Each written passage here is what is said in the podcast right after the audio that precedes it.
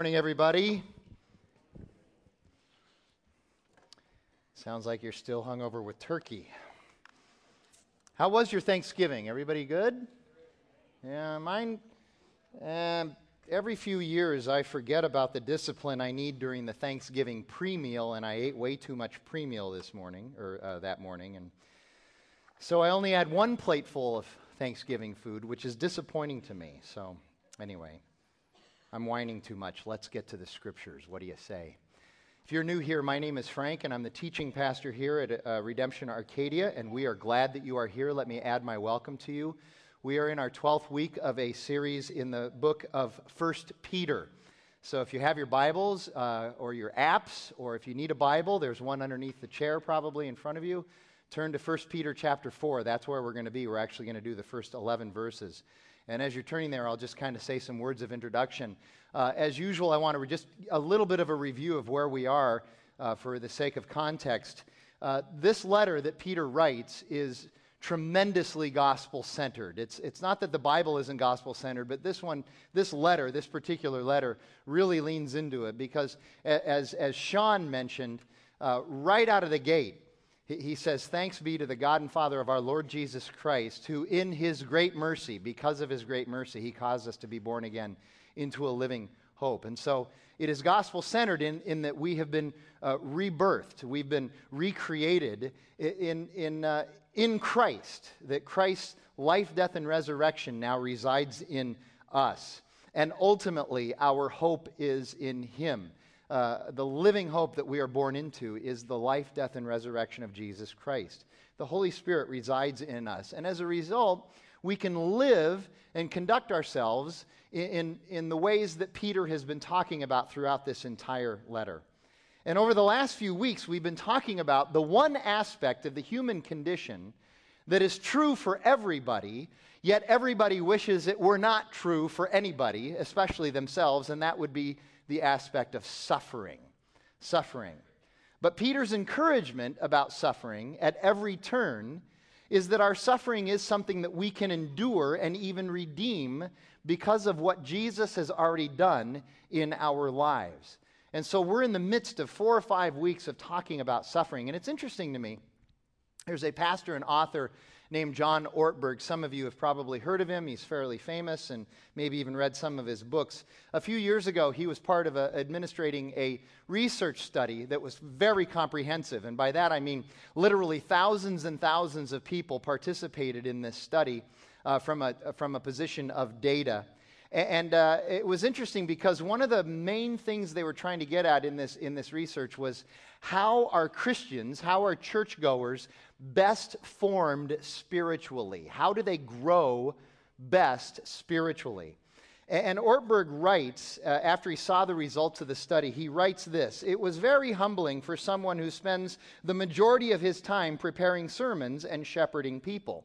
And I perked up at that because that's what I spend the majority of my time doing as well. Why was this humbling to somebody who spends the majority of their time preparing sermons and biblical teaching and shepherding people? Well, the reason is that the number one response by far to how people grow spiritually, how they are formed spiritually, was not sermons, was not pastoral teaching, was not pastoral counseling. It wasn't even small groups or life groups or what we call redemption communities. The number one response, the key to spiritual growth by far, was suffering.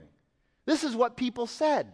Suffering in their lives was the key to spiritual formation. By far, that was seen as by the majority of people. Ortberg responded also to these results by saying, "I suddenly realized our church did not have the one thing that it seemed it needed the most, a pastor of pain distribution and suffering. We don't have that either at Redemption. So as much as we may want to push back against suffering, we really do need to understand suffering, and we need to understand this teaching as well that Peter gives us." He spends a very large amount of his book, his letter, talking about suffering. And so last week we talked about how the suffering of Jesus entreats us to understand and endure our own suffering with patience and steadfastness. And today, Peter draws a different learning from Christ's sufferings, and here it is. Jesus' sufferings help us to abate sin and serve others. The suffering that Jesus had, and therefore the suffering we experience as well, helps us to abate sin and to serve others. And so we have 11 verses to go through today, not just the 5 that Chad read. We're going to go back and pick up the first 6 verses of chapter 4 as well. That's the paragraph before Chad read. So let's start there, verses 1 through 6. I'll read those so that we have the context. Peter writes, "Since therefore Christ suffered in the flesh, arm yourselves with the same way of thinking. For whoever has suffered in the flesh has ceased from sin, so as to live for the rest of the time in the flesh, no longer for human passions, but for the will of God. For the time that is past suffices for doing what the Gentiles or the unbelievers want to do, living in sensuality, passions, drunkenness, orgies, drinking parties, and lawless idolatry. With respect to this, they are surprised when you do not join them in the same flood of debauchery," and the implication, join them in the same flood of debauchery that you used to participate with them in. "So they're surprised that they do not join you, and they malign you. But they will give an account to him who is ready to judge the living and the dead. For this is why the gospel was preached even to those who are dead, and though judged in the flesh the way people are, they might live in the spirit the way God does." Now, the first thing right out of the gate that struck me about this paragraph here is that Peter says, arm yourselves. And isn't it just like the gospel to arm ourselves? By the way, that Greek term for arm, it really is a military term. So Peter's talking about weapons. But isn't it just like the gospel to tell us to arm ourselves not with guns and bullets and bombs, but to arm ourselves with a particular way of thinking?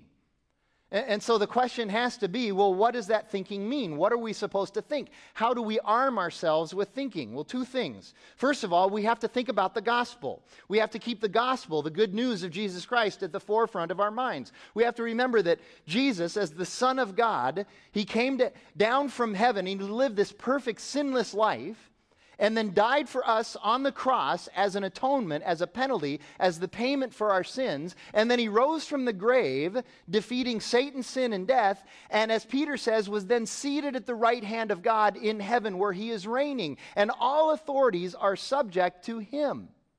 And we need to ground ourselves in that way of thinking, because as God in his infinite wisdom and his mercy has come to us and caused us to be born again, that's what we were born into. We were born into Jesus' very life, death, and resurrection. And so we have the power to live out the gospel in our lives. And the power is the result of being in Christ. That little Greek idiom that Paul likes to use so much. He used it 176 times. As a result, we have the power to embrace everything that Peter tells us that we should be trying to do, including living a holy life that he talks about in chapter 1. So that's the first thing that we are to be thinking about. And second, we're to be armed with the knowledge that just as Christ suffered in the flesh, in the body, there is suffering that we can also participate in that leads us to abate sin in our lives, to lessen the impact of sin for us. Not the impact of the consequences of sin. Understand, everybody's looking for a way to reduce or eliminate the impact of the consequences of our sin, but he's talking here about the very desire for us to go out and sin, the passions of the flesh that we formerly indulged ourselves in, as Peter writes. So what does this mean that this suffering helps us to do this? Well, first of all, Peter is not saying that Jesus endured suffering so that Jesus would not sin, and therefore our suffering causes us not to sin. The reason this isn't what he's saying is because it makes no sense, because Jesus was not a sinner. His nature was not that of a sinner. He never sinned.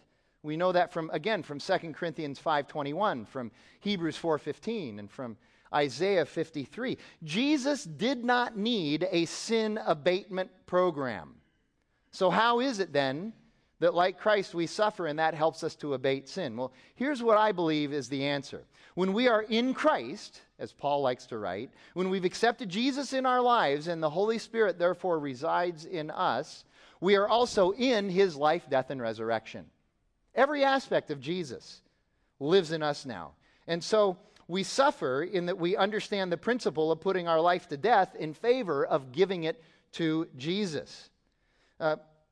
Paul says it this way in Romans chapter 6. I think this is a great cross for what we're looking at here. You don't have to turn there. Just let me read it to you. This is Romans chapter 6, verses 1 through 6, and then verses 11 through 14. Here's what Paul says. He says, "What shall we say then?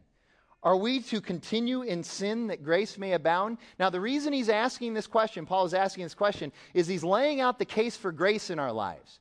That we receive the grace of God to forgive us of our sins, not because of anything we've done, but only because it's according to his great mercy that he gives us this free gift of grace. And so Paul is anticipating the question from his audience, which would be the same question that many of us would ask. Well, if there's this grace that takes care of our sin, why don't we just go out and sin a whole bunch more? Wouldn't that kind of be logical? And Paul is saying no. He says at verse 2, "By no means, how can we who died to sin still live in it? Do you not know that all of us have been baptized into Christ Jesus, were baptized into his death? We were buried, therefore, with him by baptism into death, in order that just as Christ was raised from the dead by the glory of God the Father, we too might walk in newness of life. For if we have been united with him in death like his, we shall certainly be united with him in a resurrection like his. We know that our old self was crucified with him in order that the body of sin might be brought to nothing, so that we would no longer be enslaved to sin." And then he wraps up his argument, verses 11 through 14, by saying this, "So you also must consider yourselves dead to sin, but alive to God in Christ Jesus, in the life, the death, and the resurrection of Jesus. Therefore, do not let sin reign in your mortal body to make you obey its passions. Do not present your members, your body parts, to sin as instruments for unrighteousness, but present yourselves to God as those who have been brought from death to life, and your members to God as instruments for righteousness. For sin will have no dominion over you, since you are not under the law, but under grace." So, again, this is how we are to arm ourselves. We're to think of the gospel, and then we are to understand who we are in Christ. And Paul gives us a wonderful synopsis of who we are in Christ. Jesus would say it this way in Luke chapter 9. "Whoever wishes to come after me, whoever wishes to be in me, whoever wishes to be with me, part of my tribe, he must deny himself, pick up his cross daily, and follow me." In other words, you have to die to yourself, just as Christ died, so that we can live this resurrected life. So, suffering for righteousness' sake, as Jesus did on the cross, demonstrates that Christ and his life, death, and resurrection is our new master, and no longer are the passions of our former indulgence in the flesh our master. So Peter then continues in verse 3.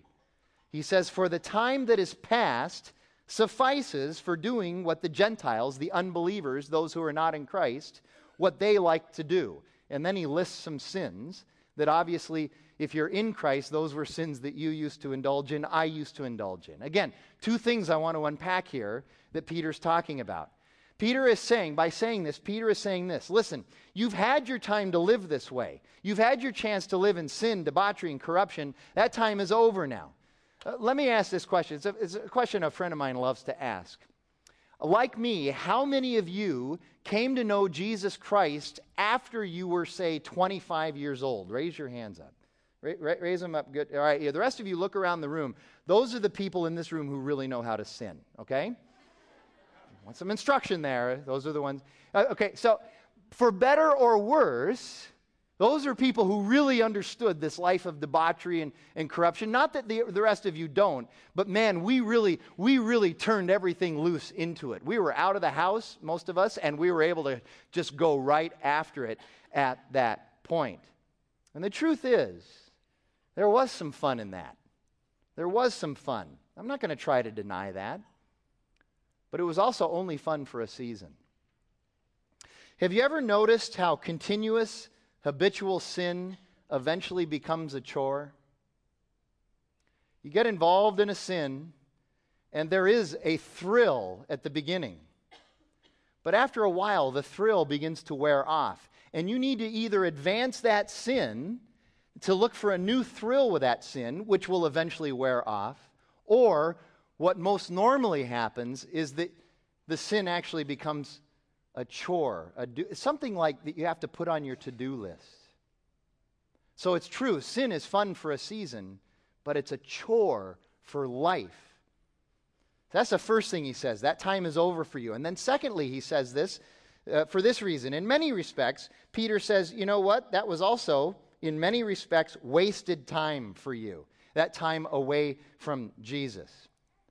Have you ever gone to a movie that you don't like? I mean, this Thanksgiving weekend is a big movie-going weekend. Many of you probably saw movies. You ever gone to a movie that wasn't very good, like, say, Titanic, and then you walked out of the...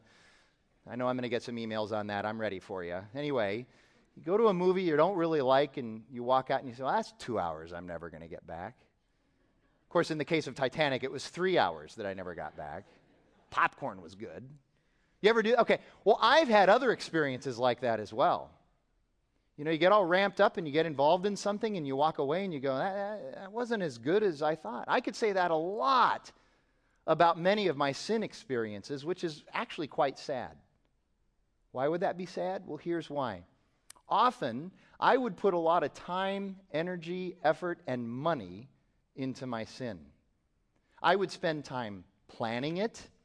I would think about it. I would pine for it. I would set aside time. I would set aside resources. And then I would get into the sin. And while I had some kicks, admittedly, very often on the other side of that sin, I would kind of look back and go, I don't know, it wasn't really worth the time, energy, effort, or money. It wasn't really worth it. But there's an aspect about it that it's not a waste of time in. It's not a waste of time in the aspect that the experience that that gave me has helped me to understand sin in a much better light today. It has given me the experience in regard to knowing that I don't ever want to enter that life again. And it's also given me the experience to be able to help others who are also, as I was, and can be still, trapped in their hapless sin. I can speak into that. Again, that's that biblical sympathy, that interpathy that we've talked about before. Even again, Paul speaks to this concept in Romans chapter 8, verse 28. He says, and we know God causes all things to work together for good, for everyone. No, for those who love God and are called according to his glory. Even sin, he can use sin. He can work sin together for good. Yes, he can. Certainly the results of sin, I would go that far. If anybody could do it, it would certainly be God. It's not that he wants us to sin. God doesn't want us to sin, but certainly he can use the results of that sin to be able to teach us something and demonstrate to others why it's bad. Here you go. You don't have to raise your hand on this. How many of you have ever been a negative example for somebody else not to follow? Very often our sin can be that for other people. God can use that. God can kind of nudge you with the Holy Spirit and go, see that guy over there? Don't do that. Look at the trouble he's in. One of the best ways to learn is to let somebody else have misery and then you learn from it, okay? It's one of the reasons we have all these stories in the Bible. And then Peter names some of the sins that we formerly lived in. He says, so that time that is past suffices, but now that time that you were living in sensuality, passions, drunkenness, orgies, drinking parties, and lawless idolatry. I love the way Eugene Peterson puts this together in his message. He says it this way, you've already put in your time in that God-ignorant way of life, partying night after night, a drunken and profligate life. Now it's time to be done with it for good. And Peter would say that in the gospel, with Christ in us, we can be done with it for good.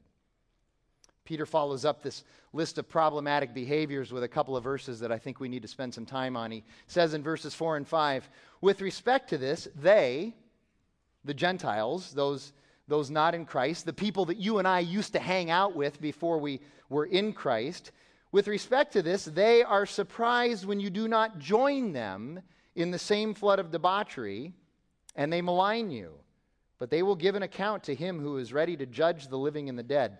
Now that Greek verb translated join them literally is running with them.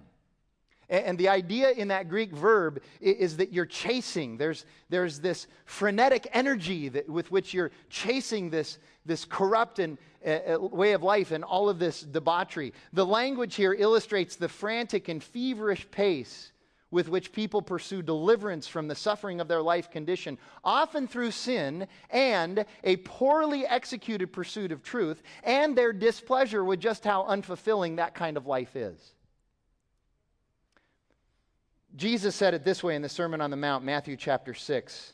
He says, "Do not worry, saying, 'What shall we eat? What shall we drink? Or what shall we wear?' For the pagans run after all these things, and your heavenly Father knows that you need them. But seek first His kingdom and His righteousness, and all these things will be given to you as well." And we need to remember that just as the Old Testament is often in the background in this letter of Peter, so is the Sermon on the Mount, because he was there. So think about this. Everyone is frenetically searching for truth. I found this. I found that this is true. Everyone is frenetically searching for truth. Yet, I've also found that they are pretty sure that when they find truth, it's going to complement their cultural biases, confirm the way that they think, and bring comfort, ease, and peace to their life. In other words, if truth challenges them or causes them to rethink their worldview, well, then it must not be truth. I know this is true in my own life because I spent 27 years doing this. If something caused discomfort for me, I just assumed it wasn't true. Well, that can't possibly be true for me. I don't like it. Yet I cannot tell you how many times I've heard a person who is obviously engaged in either destructive and or offensive behavior say something like this: "Well, I'm at peace with this behavior, so I know it's okay. I'm a logical person, and the way I understand the world to work is that your truth works for you, but my truth is going to work for me." This is one of the reasons that biblical truth is a challenge to people. And that makes perfect sense to me. Because like I said, I lived that way for 27 years. The Bible did not line up with all the worldly wisdom that I had acquired in my 27 years that told me that life was supposed to be pleasurable and convenient, and that I was kind of really God. And when my friends would find Christ, I would be surprised that they no longer wanted to join me in my flood of debauchery and my concept of truth and pleasure. And so what I would do, I would malign them. That's what Peter says. They malign you. Slander and gossip, because you don't participate any longer. And silent non-participation in sin is often interpreted by those who are sinning as condemnation from you. That's why they malign you. Tim Mann, who's the teaching pastor at Gilbert, said it this way during the collective a couple weeks ago. He said, "No one takes offense when you are the hands and feet of Jesus, when you're serving people, when you're sacrificing your money and time, and when you're rolling up your sleeves and getting dirty for the sake of others. But the minute you take a stand against a sinful way of life, often simply by not participating any longer, you will get attacked." And what we need to understand is that it feels like they don't like us when they attack us. But that's not true. They still like us. They still like you. What they don't like is they don't like Christ in you. That life of Christ that's been appropriated in your life. It seems to be you, Frank, but I don't like what's happened to you. And what's happened is Christ in you. Now, I find it's interesting that this whole discussion comes in the immediate wake of what Peter says in chapter 3, verse 15, where he says, "Always be prepared to present your case for why you have hope in Jesus, but with gentleness and respect." In other words, what Peter is implying here is that when they malign you, it is not a time for you to run away, but rather it is an opportunity for you to share with them the hope that you have in Christ. How are you going to deal with that? Have you thought about that? The holidays are upon us, and many times we're thrown into family situations with families who are antagonistic towards your faith. And they're going to malign you. Don't run. See it as an opportunity. So now we move into a discussion that I think has a lot of application. Not that those 6 verses don't, but these next 5 verses that Chad read for us have a tremendous amount of application. And the reason is because, once again, Peter circles back for the 4th time in this letter.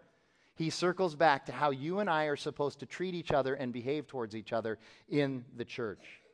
And he starts in verse 7 by saying this: "The end of all things is at hand. Therefore, be self-controlled and sober-minded for the sake of your prayers." Now, please understand that when Jesus says the end of all things is at hand, it does not mean that Jesus is coming tomorrow. Peter is not giving us a reason to become obsessed with end times so that we embrace all those prediction competitions that seem to go on every year ad nauseum.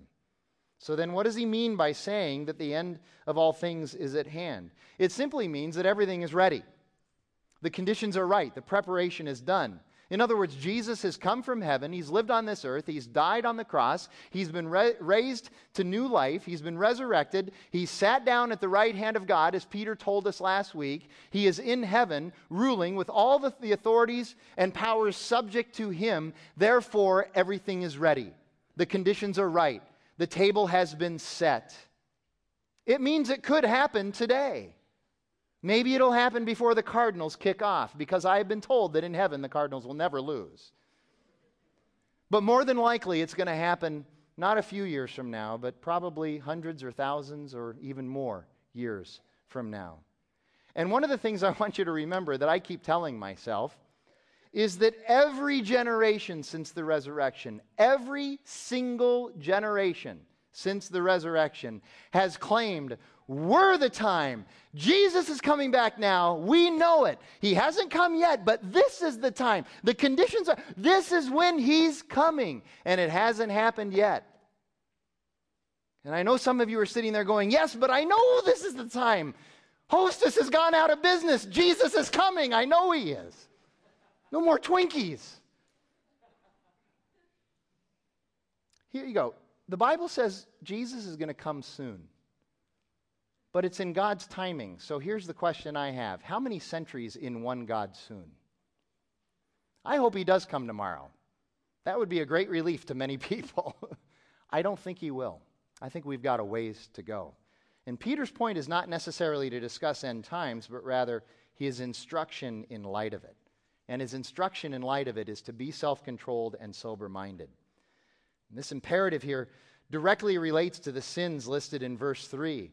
Those who have minds that are controlled and sober are minds that have been renewed by the Holy Spirit and are not going to tend towards this kind of behavior. Tom has a great saying, my friend Tom Schrader has a great saying that applies here. What you know should trump what you feel. What you know should trump what you feel. We feel that we want to engage in these sins, but what we know, being sober-minded, having a clear view and understanding of things, what we know should trump that feeling.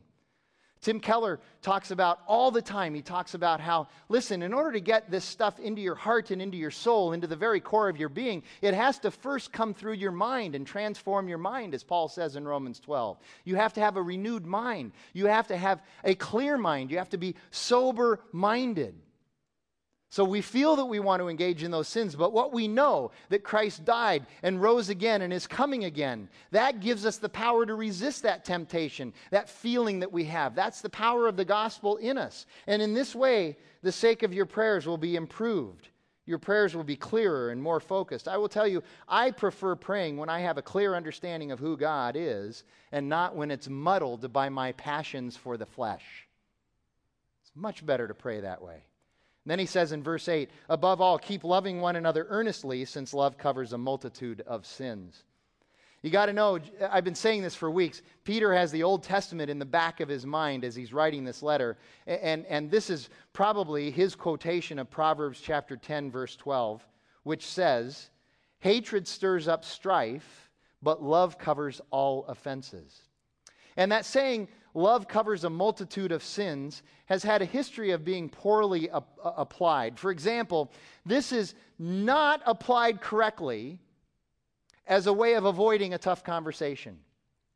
A lot of people will say, listen, we just have to love them. We never have to confront them in their sin. And they use this verse as a way to avoid a very difficult conversation. I will tell you that if I have been falling into deep, continuous, repetitious sin in my life, and Jackie sees it and knows it, she is not doing me a favor by not confronting me with it. She is not doing me a favor by just saying, well, I just got to love him. She needs to talk to me about it. The elders are not going to do anybody any favors if there's a church member who is causing trouble and stirring up strife and sinning in a way that is damaging themselves and many other people, if they don't say something to the church member about it. But love does cover things like our petty bickering and our preferences, all those goofy things that always seem to be at the core of church conflict. That when you strip away church conflict, what you find at the core of it is usually something very petty and something that has to do with somebody's preference. Love can cover something like that because it allows us to know when we should die on a hill and when we shouldn't. It also allows us to know when somebody is acting in character or out of character, and we don't need to die on that hill. Here's another example. Many of you maybe don't experience this, but many of you who are married, maybe you don't experience this, but in my marriage with Jackie, there are occasions when Jackie and I will offend each other.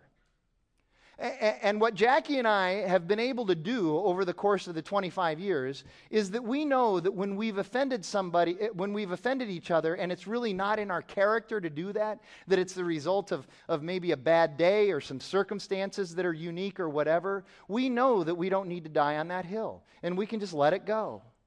We don't need to put that in a sack sometime for later on and pull it out and use it against them. We know. But we also know when there's sin in our lives that desperately does need to be dealt with. So we have that ability to discern, and that love helps us to be able to discern this. So loving biblically is a way for us to be willing to absorb certain offenses, but not use it as an excuse to never confront offenses that need to be confronted. Love also allows us to be gracious as we deal with the sin of others. It's not good to go after somebody belligerently when they're in sin, but rather to do it in love. But then also, once we've confronted them, in the wake of confronting the sin, the love allows us to let it go when it's done. You have the conversation, you've won back your brother or sister, as Jesus says in Matthew 18, and now you can let it go. And you're able to choose to trust that person rather than to live in suspicion with them. Paul says it this way in 1 Corinthians 13, love bears all things, believes all things, hopes all things, endures all things. Love never fails. And now that love in verse 8 leads us into some very specific application in verses 9 through 11. Let me reread those for us so we know exactly what we're talking about. Peter writes, "Show hospitality to one another without grumbling. As each has received a gift, use it to serve one another as good stewards of God's varied grace. Whoever speaks as one who speaks oracles of God, whoever serves as one who serves by the strength that God supplies, in order that in everything, God may be glorified through Jesus Christ. To him belong glory and dominion forever and ever. Amen." So Peter says there, right at the beginning of verse 9, that this love will lead us specifically to hospitality. And you need to know that the word for hospitality there does not mean social gatherings or Christian fellowship. Not that those are bad things. We encourage social gatherings and Christian fellowship. We like parties. But rather, this is a word that actually talks about giving somebody a place to stay when they need it, a place to live when they need it. For a number of years, Jackie and I had college students living with us. We would become aware, because we were involved in a college ministry at North Phoenix Baptist Church, we would become aware of college students who didn't have a place to live or didn't have any money and desperately needed somebody to be able to take them in. And so on a number of occasions, we had college students live with us for more than a year at a time. And I won't mention names for sake of privacy, but we have a number of families right here at Redemption Arcadia who are doing the exact same thing. They are opening up their homes and allowing people to live with them. We also have a number of families at Redemption Arcadia who have adopted children and who are foster parents as well. This is the kind of hospitality that Peter is talking about here. And we do it now for the very same reasons that they did it in Peter's time, for the sake of security and safety. When you give somebody a place to live, it gives them a feeling of security and a place and safety. It also helps them with economic sustainability. It gives them a chance to get back on their feet economically. And it gives us an opportunity to shepherd and nurture and love these people. Very same reasons that Peter suggests that we do it. In fact, Peter then uses that as kind of a springboard to go into this idea of spiritual gifts and to say that whatever gift you've been given, if you're in Christ, you've been given a gift. And whatever gift you've been given, your call is to use that gift, to be a steward of God's grace in your life to others so that you can help build up the church and benefit others and glorify God in that. You were not given these gifts. We were not given these gifts to hoard to ourselves and for our benefit, but to use on God's behalf for the benefit of others. Are you using your gifts? And in verse 11, Peter talks specifically about two large categories of spiritual gifts: speaking gifts and serving gifts. And of the speaking gifts, we need to remember that the speaking gifts involve more than just preaching and teaching. Every time you and I speak into somebody else's life in the church, for instance, we are encouraging one another. That's a spiritual gift, to be able to encourage somebody, to be able to correct each other, to comfort each other, to challenge each other, and to speak words of grace and kindness to each other. Those are spiritual gifts that we should be using. But we speak these words under and according to what Peter says, the oracles of God. Now, what's an oracle of God? Well, an oracle of God means truth and prophetic counsel of God. Truth and prophetic counsel of God. In other words, it's really helpful for us to know God's teaching and counsel in Scripture. Love is a terrific motivator for speaking into someone else's life, yes, but if it's not tempered by truth, not only can those utterances have no effect on the person's life, but sometimes they can be destructive. We need to know what God is calling us to say. And then of the serving gifts, Peter says, as the speaking gifts are led by the oracles of God, the serving gifts are done under the strength of God, the gospel in us. Serving gifts include such tasks as administration and giving and hospitality and tending to the poor and to the sick. And the challenge, frankly, with the serving gifts is that they are usually accomplished in relative obscurity. Yet without these gifts, we don't have a church. You can't build a church just on the speaking gifts. You have to have the serving gifts as well. You know, there isn't a week that goes by that you aren't fully aware that I am up here teaching and preaching and yakking away. The challenge is that weeks do go by when you have no understanding. I have no understanding of the number of people in this community right here at Redemption Arcadia who are serving others every week in ways that are changing those people's lives. We need to be thankful for that, and we need to pray for those people even if we don't know who they are, because without them we don't have a church. Now, in the midst of Peter talking again about how we in the church are supposed to treat each other, Peter is so overwhelmed by the grace and the glory of God that he breaks into a little song prayer that is known as a doxology. Have you ever had in your life, you ever had that overwhelming feeling of joy in your life because of the grace and goodness in your life that you just want to break into song? Have you ever had that? Jackie has spent 25 years trying to redirect that energy that I have into something else because of my distinct singing inability. But I have that feeling quite often just because of the grace and the goodness of God. And Peter has it here. He's overwhelmed with the grace and the goodness of God and the work that God has done not only in his own life, but also in the lives of the churches that he is writing. And the reason that he breaks into what's called a doxology is because he uses the word glory twice during that little lyric at the end of verse 11. And the Greek word for glory is doxa. That's why we call it a doxology. Whenever we do break out into uncontrollable praise for God and his goodness and his grace to us, it is because of the glory that he has in our lives. His glory has been poured into our lives. And so Peter, in the middle of this letter, during the part where he's talking about the church, where he's talking about you and I, he breaks into doxology. I aggravated Jackie this morning in the first service, and I'm going to do it again right now. Let's sing the doxology. Let's just break into it. Praise God from whom all blessings flow. Praise Him, all creatures here below. Praise Him above, ye heavenly hosts. Praise Father, Son, and Holy Ghost. Amen. And the reason for the amen at the end of that, even in Peter's as well, is because the word amen means it is true. And because it's true, we can embrace it. And we know the power that it has in our lives. Now, these 11 verses... these two paragraphs are actually about our identity in Christ, because it is about the life, death, and resurrection that indwells us. We, who as a result of His saving work in our lives, now have the gospel power to live in this hope and to live these lives that Peter calls us to. And that leads to the big idea of this passage, and here it is. Because of who we are in Christ and the sufferings we share with Him, we have the power to break from sin and live under His lordship as stewards of God's grace. I want to end with two exhortations in light of this passage. Here's the first. As Peter says in verse 7, we really need to have a clean and sober mind.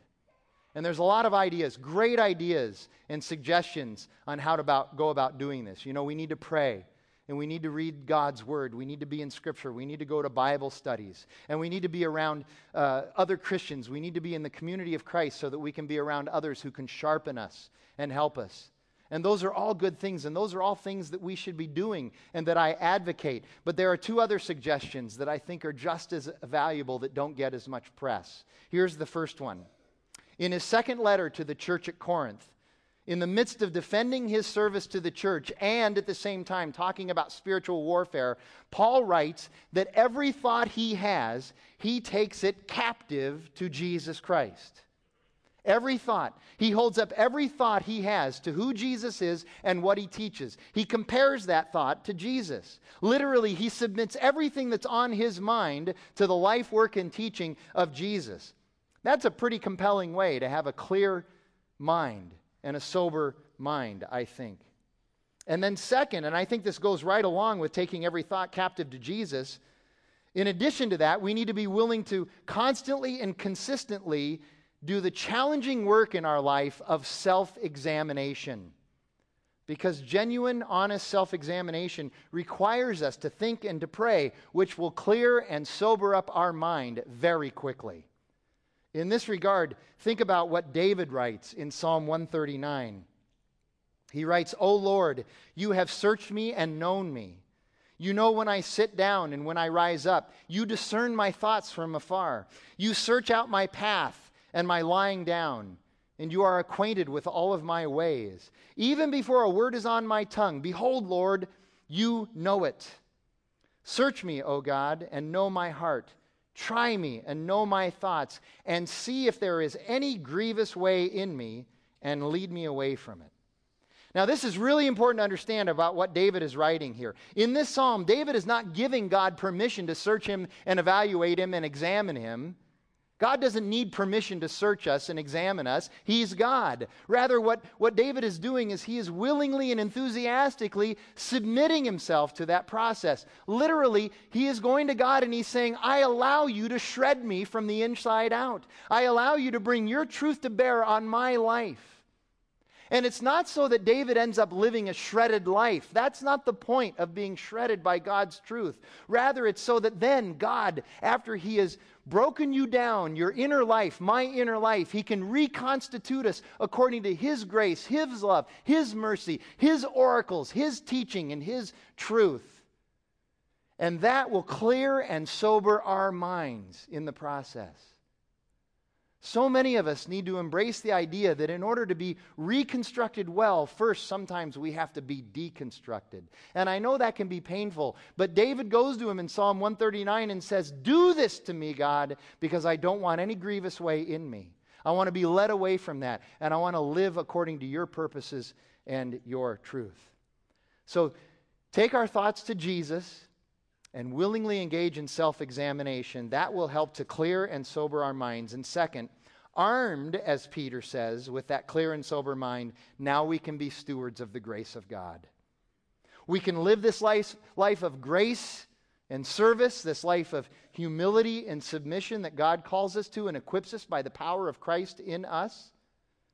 God has gifted us. We need to use these gifts for the building up of the church and for the benefit of others, and for us to go into our community and let them just see who God really is, not what they think of the church or what their perception of God is, but who God really is. And if we're not going to do it, who is? If the church isn't going to be about doing this, who will? And I know some of you are thinking, well, there's this organization, and then there's the government, and there's all of this. I'm talking about not under compulsion. I'm talking about out of the love and the power of the gospel of Jesus Christ in us. That's why we do it.